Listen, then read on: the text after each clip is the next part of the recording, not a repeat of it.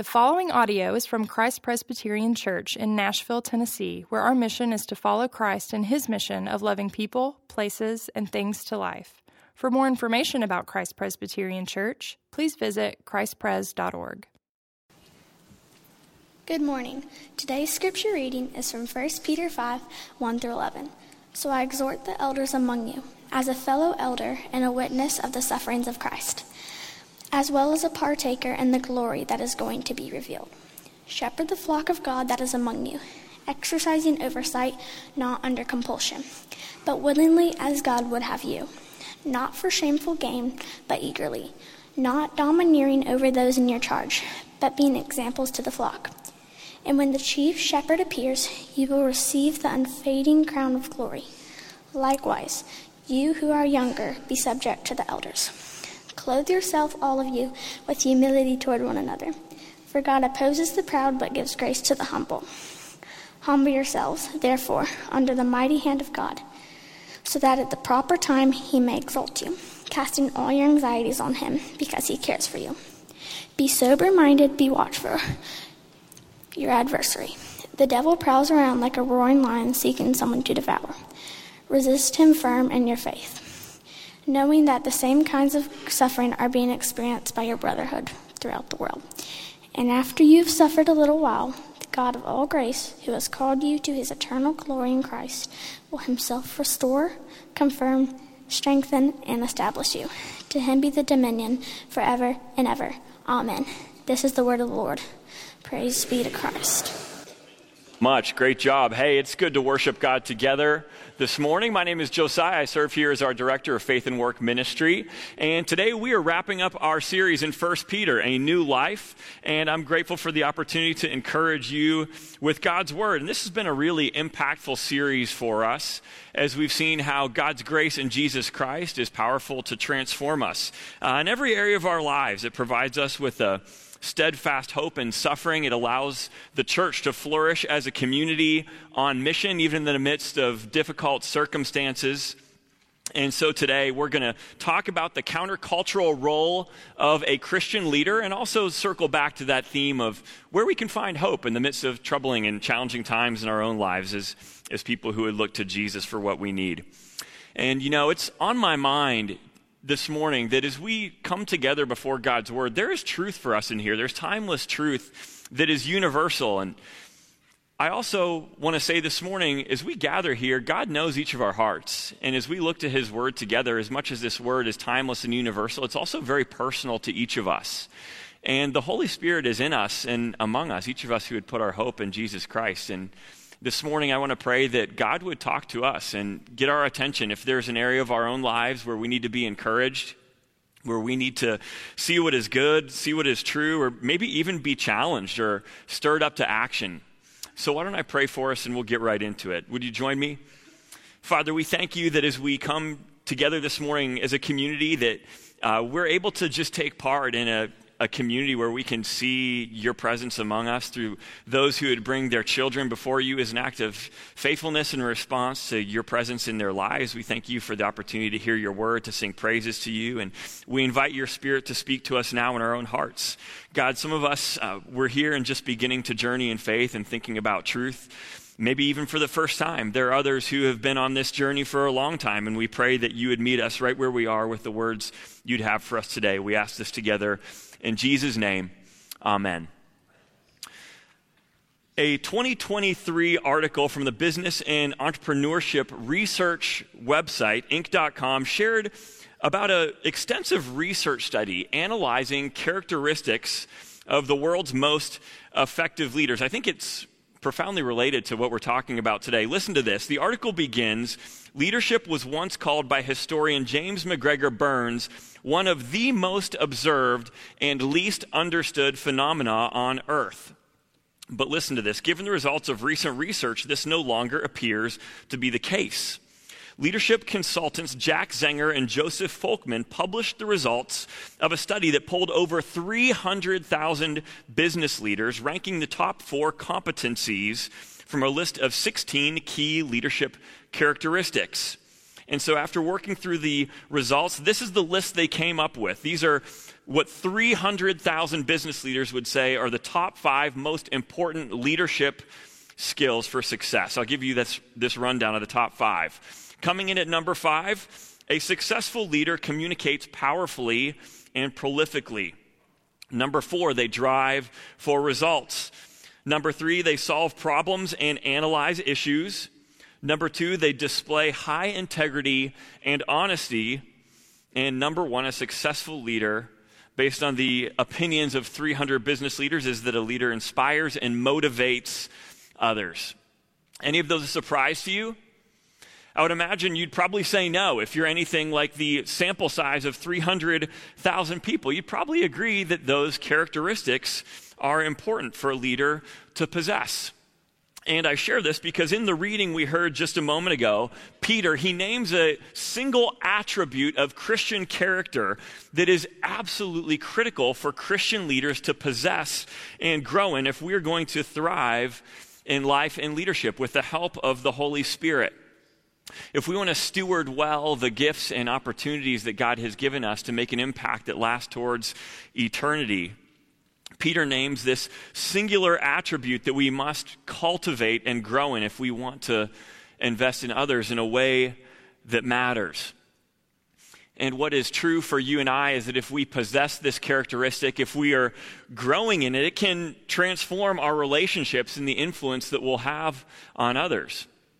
But what's also true is that if we are deficient in this characteristic, it seems that pretty much everyone else can see that except us. Everyone else will notice it. There's no replacement for it.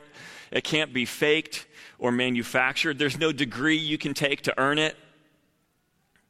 Do you know what this characteristic is based on the passage, the teaching we just heard? Humility.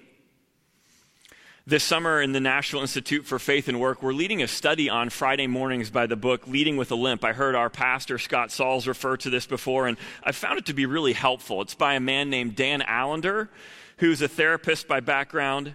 And this book, it's an apologetic of sorts for what it looks like to be a Christian leader in a way that runs counter to the ways of our culture and thinking about what an effective leader looks like, whether that's in your family, your church, an organization that you would lead your company. And so early in this book, Allender, he confronts the reader with this provocative question about what are the presuppositions you and I would bring to when we think about what an effective leader should look like. Listen to this. He writes, What should we require of a pastoral candidate, a corporate CFO, or even a representative to the state legislature? What I'm about to write is ridiculous. It won't stand in the public and secular realms. It possibly happens in faith based contexts, but it's far from the norm. Yet, this is the model offered by most of God's leaders in the Bible. Here's what he says We should bless men and women who have done their level best to escape leadership, but who have been compelled to return and put their hand on the tiller. We should expect everyone who remains in formal leadership to experience repeated bouts of flight, doubt, surrender, and return. And why would this be God's plan? He writes, Why does God love the reluctant leader? Here's one reason the reluctant leader is not easily seduced by power, pride, or ambition. Like I said, isn't that a countercultural perspective to what we believe an effective leader should look like. And I think Allender's words with that statement you just heard, they match up with Peter's teaching for you and I today in a profound way. So, what I'd like for us to do is, as we look at this text, I want to work through it in two chunks with two axioms of faith, two statements of truth about the way that life and faith work in light of God's grace that He's revealed to us through His Son Jesus. Two axioms of faith that emerge in the passage. First one's about Christian leadership, second's about the Christian hope in suffering. And I don't know if you hear those two things together and think, man, that's a random pair. We're talking about leadership and hope and suffering. Uh, first of all, let me say this wasn't my idea. Peter's the one who ties these two together. And I think by the time we get to the end, you'll see that really there is a profound connection as we see humility really at the center of the Christian life through them all. If you're a note taker, these two statements are on the back of your bulletin if you'd like to follow along.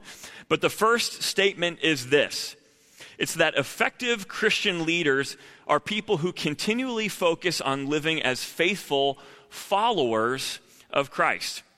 So, this is incredibly simple, but also deeply transformative if we can really live it out consistently. If you want to be a good leader, priority number one is being a good follower of Jesus Christ. I don't know if you've ever taken part in one of these conversations, but there's this age old debate where if you're having a conversation, someone will say, you know what? Everyone is a leader. We're all leaders in different areas of influence. And then someone else in the conversation will inevitably say, well, if everyone's a leader, who is there left to follow? Because we're all just leading our own direction. Someone's got to be a follower, right? Have you ever taken part in one of those conversations?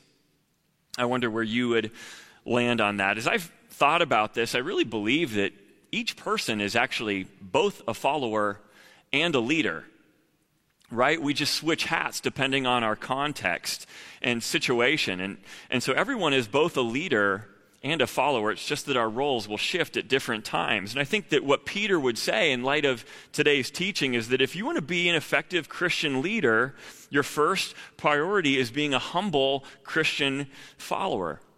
This is what he draws out in the first six verses of this passage. Looking at verse 1 if you're following along, you can see how Peter frames this.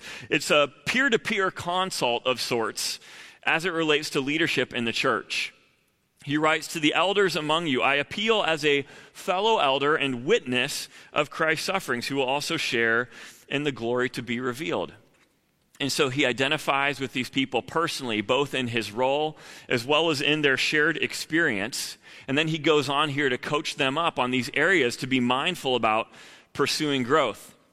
You know, one Bible commentator points out this is actually one of only two places in the entire New Testament where leaders in the church, these elders, are specifically addressed. Typically, people who fulfilled this role were more advanced in age, they were seasoned in faith. And so, with the context of this passage, actually, I think you and I receive a helpful reminder in this that we're never out of room to grow in the Christian life, right? We never outgrow our need to become more like Jesus as the Holy Spirit works in us and inside of us, that we could grow in our own maturity. And so, if Jesus is the standard on this side of eternity, you and I always have room to grow. If you're a leader in the church, if you're a senior pastor, if you're a Bible study reader, we're on equal ground and being able to have room to grow into maturity in Jesus Christ. And so, you and I, we do well to always maintain a teachable spirit, no matter how seasoned or experienced we are.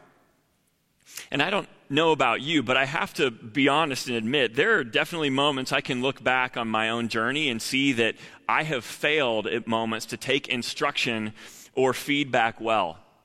There are times when someone has tried to help me grow, and I've taken it as a, criti- a word of criticism that I'm deficient through my own insecurity. That the ways they're seeking to help me are actually a poke at something that I feel insecure about myself. And certainly the, the tone of a person's feedback and instruction is pretty critical for us to receive that well, right? But you know, as time's gone on, I've been convicted both by the words of people who really care about me, as well as the conviction of the Holy Spirit in my own heart, that it's a real limiter to our growth when we fail to receive instruction and feedback well. There's an author named Sheila Heen, and uh, mindset I've tried to adopt is summarized well by this statement of hers. She says that one of the best gifts someone can give me is good feedback. One of the best gifts someone can give me is good feedback. I think you and I do well to remain teachable and desire that gift from others, even when it might be hard for us to receive initially, is, is a way that you and I, as fellow members of the body of Christ, can help one another grow and, and grow into maturity in our faith and service. That's exactly what Peter is doing here in this passage.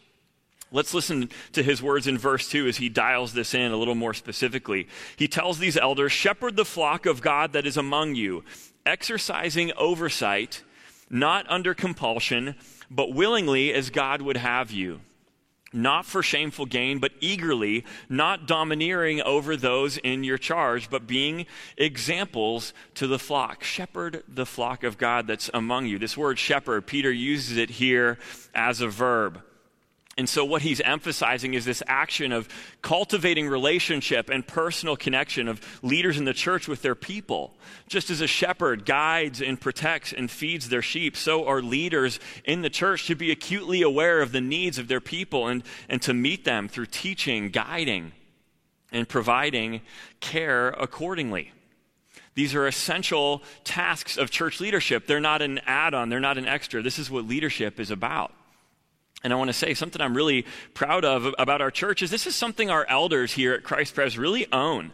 I don't know if you've received one of these emails, but just a few weeks ago, my wife and I got an email from Spencer Westcott, the elder here at Christ Pres, who's been assigned to care for us. And if you're a member of this church, you probably received a similar email from an elder here because our leadership, they've created a plan and a structure to help us know that they're behind us, they're here for us, and they want to help us navigate the challenges we face in life and faith if you're not a member, that's actually a reason to become one. It's a real gift to be able to be known and supported in this kind of community. Our church leadership take shepherding seriously, and this is an area we're always trying to grow in caring for the flock of God among us. And, and so Peter, he shares that positive way to pursue growth here, but he also draws out some counter, counter examples. If you're looking at verses 2 and 3, here are some pitfalls for Christian leaders to avoid. He says godly leaders aren't driven by a hunger for power. They're not driven by a sense of burden that they've got to do something they don't want to do. They're not motivated by selfish gain, whether that's through finance or prestige. Like, we'd all be pretty confused and embarrassed, right? If we found out that Pastor Todd had, sought, had started a ministry on the side, blessing prayer hankies on the home shopping network so he could buy better season tickets for Ole Miss. Like, we'd be like, Pastor Todd, I'm not sure your heart's in the right place. Peter, he, he calls leaders to pursue things for the right reasons. If you do see Pastor Todd on Home Shopping Network, I want to know why you're watching Home Shopping Network. so, Peter, what, what his instructions here boil down to? What he's saying kind of comes across as this Ronald Reagan esque expression of ask not what you can, what your country can do for you, but what you can do for your country. He essentially says Christian leaders are people who focus on how they can serve in response to how Jesus has served us. Christian leaders think about what they can give, not what they can get and it's because of what Jesus has given to us. That is what we're called to pursue leadership with, that kind of mindset. We don't focus on gaining power or status or prestige. We don't focus on gaining comfort or worldly influence, but serving in response to how Jesus Christ has served us. Before we go any further, I want to go back to that question of who is a leader. Again, I love the way that Dan Allender puts this in that book, Leading with a Limp. This has just been on my mind recently. Receive these words. He says, A leader is anyone who has someone else following her. If anyone looks to you for wisdom, ah, this gets me. It's good. A leader's anyone who has someone else following her. If anyone looks to you for wisdom, counsel, or direction, then you are a leader. If there's one little girl who looks at you and says, Mommy, you're a leader. If there are 14 high energy boys holding aluminum weapons and screaming that they want to be first to hit the ball that rests on a rubber T frame, then you're a leader. It only takes one child grabbing your finger with a small, sometimes trembling hand to signify that you're a leader. And from your child's birth to the day you pass from the earth, you will continue to make life shaping decisions as a parent. And of course, it's not just parents who lead with such power and influence. Anyone who wrestles with an uncertain future on behalf of others, anyone who uses her gifts, talent, and skills to influence the direction of others for a greater good is a leader. Did you hear that? If you're here this morning and God has convicted you that you're a person who is broken and lost on your own, and your only hope for a life that makes sense in terms of eternity and right relationship with God, if your only hope is Jesus and you've you found a sense of peace in what he's done through his death on the cross on your behalf and his resurrection from the grave, if God's convicted you of your need for a Savior and turned you to hope in Him, you can know that He has given you gifts and abilities and influence to invest them in others. God has made you for good works that He's planned in advance for you to do. He's called you and I to serve as leaders by service, by investing ourselves in others through thinking about not what we can get through the way that we would navigate this life, but what we can give by investing in others in their own journey with Christ. We do this as a response of gratitude for the gospel. My friends, we're people who need God's grace deeply. As I read that list, that, that leaders aren't people who seek to gain power, status, or comfort, or worldly influence. If we want to be Christian leaders, first step is saying, you know what? Sometimes I actually do want those things. Like, I want those things, and I want you to think well of me, and I, I, I'm mixed in my own motivations, right? We are broken people whose only hope is God's grace. And so, first step for us to be Christian leaders who can invest in others in a way that's going to make an impact for of eternity is owning our own brokenness and looking solely to Jesus for what we need to be people who can truly serve. And when we do that, we find that our perspective and, and the way that we would engage with others is changed entirely. Again, this first axiom of faith effective Christian leadership is about continually living as faithful followers of Jesus Christ. That's about humility in the gospel, continually returning to our need for God's grace and setting our hearts on what He's done for us as the foundation of our leadership. Because Jesus, He's our perfect example, and He's also our power to live this out. And Jesus, He said, I'm the good shepherd. If we want to live as shepherds ourselves in the places that we've been entrusted with leadership, Jesus says, I am the good shepherd. I give my life for the sheep. My sheep, I know my sheep, and my sheep know me, just as the Father knows me, and I know the Father. I lay my life down for the sheep. Jesus is our perfect example as well as our hope to actually live this out. If we try and be godly leaders on our own, that, that works for me for about half a morning uh, sometimes less if someone forgot to made, make the coffee, but if we want to lead in a self giving, others first, sacrificial way that begins with remembering that we as shepherds have a chief shepherd who's over us, and that is Jesus Christ. You know, pastor and author Oswald Sanders says this. He says, Only once in all of the recorded words of Jesus did he announce that he wanted to provide an example for his people. And you know what he did then? He washed their feet the most powerful leader who ever lived, showed his greatness not in lifting himself, himself up, but in kneeling down to be the servant of all. And just like Peter says in verse 5, you and I, we want to be people who would clothe ourselves with that kind of committed community. We as a community, part of me, want to be people who can put on humility and mirror that character attribute of Jesus that as we would put on humility, that's what others would see on us through the way that we ourselves would lead. So that's the first axiom. Let's move to number two, looking at the latter part of this passage.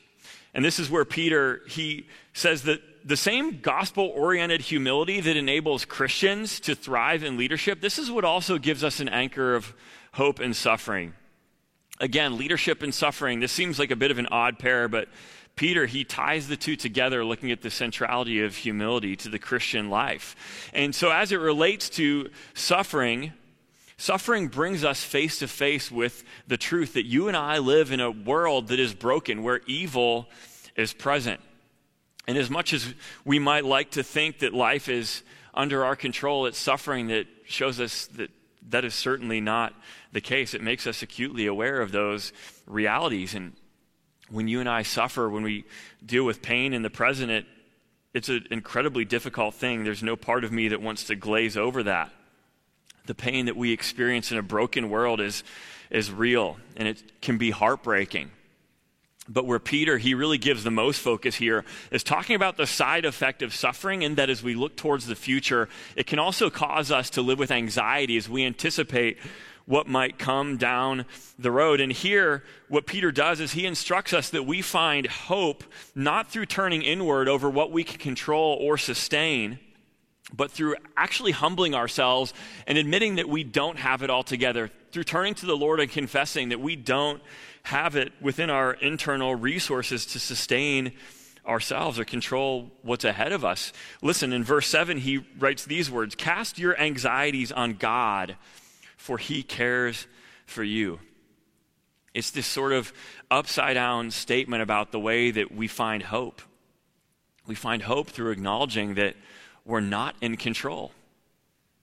We find hope through confessing that we can't carry the weight of our anxieties on our own. We need hope from outside. And, and so this is what we find when we acknowledge those hard truths, when we acknowledge those hard truths that we don't have it together, that we're not in control, that the brokenness of this world is more than we can shoulder ourselves. When we confess those realities and humble ourselves by turning towards God, casting our anxieties from Him, we begin to experience that truth of Scripture that Paul talks about in Philippians chapter 4 that God quiets our hearts with a peace that passes our own understanding. You know, a pastor, a friend of mine, I've heard him share on a number of occasions that often when he's feeling anxious, he has to remind himself of this truth that all of the things that he cares about, all the things that he's concerned about, his family, his church, his marriage, his friendships, you know what? At the end of the day, God cares about those things more than you and I do. God cares about your family, your future, your hopes, the ways that you want to serve Him. God cares about those things more than you do.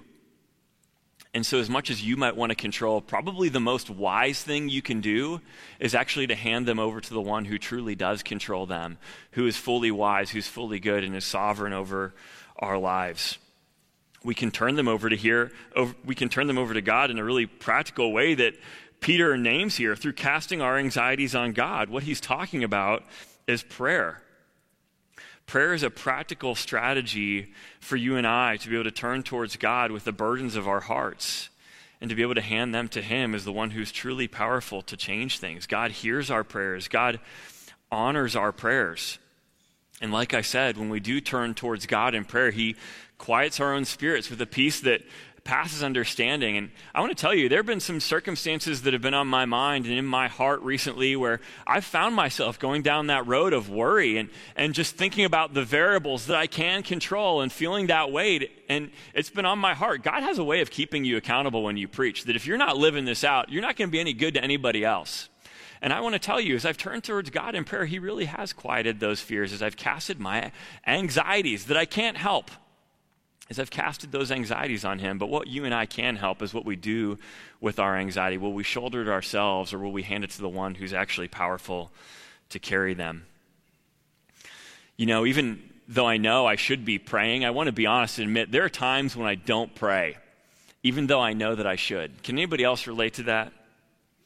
Even though I know that prayer is transformative, there are times when I pray as a last resort more so than a first response. Why do you think it is that we do that? For me, I think it's typically my own pride and my desire to be self sufficient.